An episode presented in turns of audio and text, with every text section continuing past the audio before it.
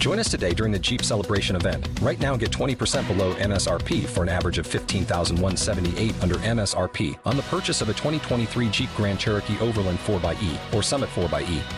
Not compatible with lease offers or with any other consumer incentive offers. 15,178 average based on 20% below average MSRP from all 2023 Grand Cherokee Overland 4xE and Summit 4xE models in dealer stock. Residency restrictions apply. Take retail delivery from dealer stock by 4 1. Jeep is a registered trademark. Steve Palazzolo, NFL insider, uh, also ribs expert on the Out of Bounds show. All four of his kids are in Disney World for 12 days, so we'll see where this all goes for Steve. But let's talk Dak and the Cowboys. What are they looking at? You know, the Seahawks team is still dangerous, even though Geno Smith may not be playing quite at the level that they want him to. Although you you're seeing other things. What can we look for tonight, and how could the Cowboys get in trouble with this game, Steve? I mean, I, I think Geno Smith's been a mid-tier, you know, average quarterback this year. Um, Seattle's in the middle of a really difficult stretch. They just played the Niners last week, of course, on Thanksgiving. The Cowboys tonight. They have the Niners again, and then they have the Eagles. So the Seahawks, I think they're a you know second-tier NFC type of team. Started six and four, but because of this stretch, you know they they could end up you know six and nine pretty quickly here. So um, six and eight, six and nine pretty quickly. So, you know, I, I think Seattle, they're a competitive team. If they're going to keep it close, I think they can try to run the ball a little bit, try to shorten the game. It is unbelievable how good the Cowboys have been at turning the ball over under Dan Quinn the last few years. Of course, DaRon Bland with all those pick sixes. This pass rush should overwhelm Seattle's offensive line, even though they, I think they're getting their right tackle back, Abe, Abe Lucas. But yeah, like Seattle's only chance, I think, is – you know, shortening the game. Of course, the turnover thing, if, you know, the ball bounces their way, but shortening the game, running the ball a little bit. And they do have good receivers to throw to. DK and uh, Jaxon Smith-Njigba's been ste- stepping up, and Tyler Lockett. So they can get the ball to those guys. But I think Seattle's got to play their old school Pete Carroll, you know, run the ball and shorten the game and keep Dallas off the field type of deal. All right. And when you look at it, but you feel you feel like the Cowboys will take care of business, or I, I see. I think I just got a feeling this is going to be a close game tonight. It's just setting yeah, up mean, that way. I mean, Dallas is in this you know weird spot where they have absolutely dominated all of the bad teams other than Arizona, and then of course you know they they played competitively against Philadelphia but lost. They lost to the Niners.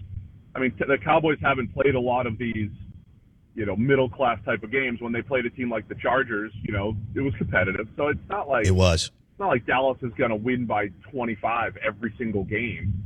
Um, so yeah, it could be competitive, but over time, you know, the Cowboys are are a better a better team and they they should win it. But yeah, absolutely, it could be a good game because Seattle's no no no pushover. I don't think, um, and even the Washington game, you know, it got out of hand late on Thanksgiving, but um, that's just what the Cowboys do. They make things get out of hand by um, by creating those big plays.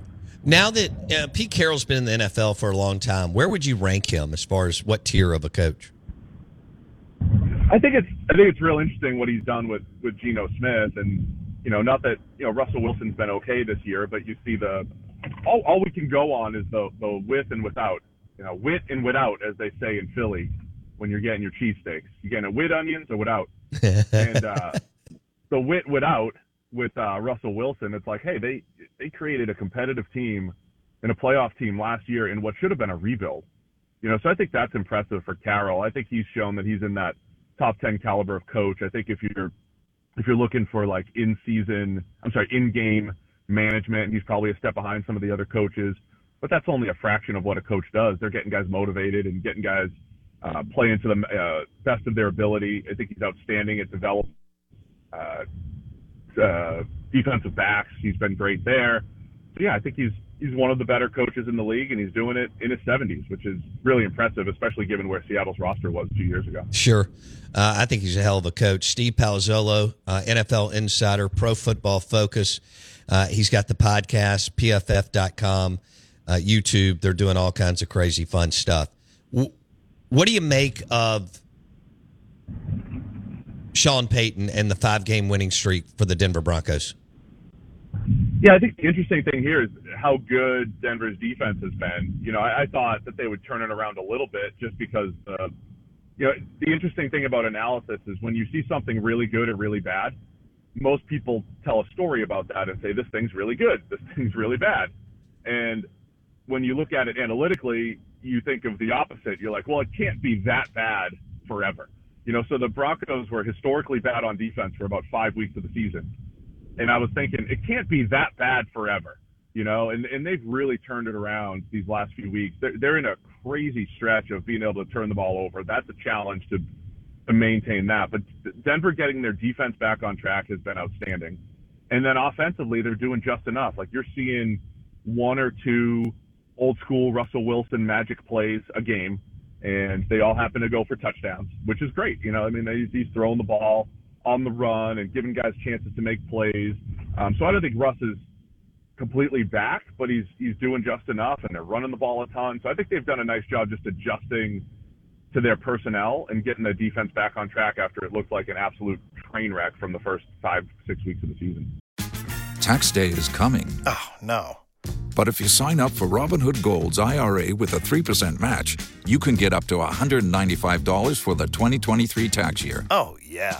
Sign up at Robinhood.com slash boost by tax day to get the biggest contribution match on the market. Subscription fees apply. Investing involves risk. 3% match requires gold for one year from first match. Must keep IRA for five years. Robinhood Financial LLC member SIPC.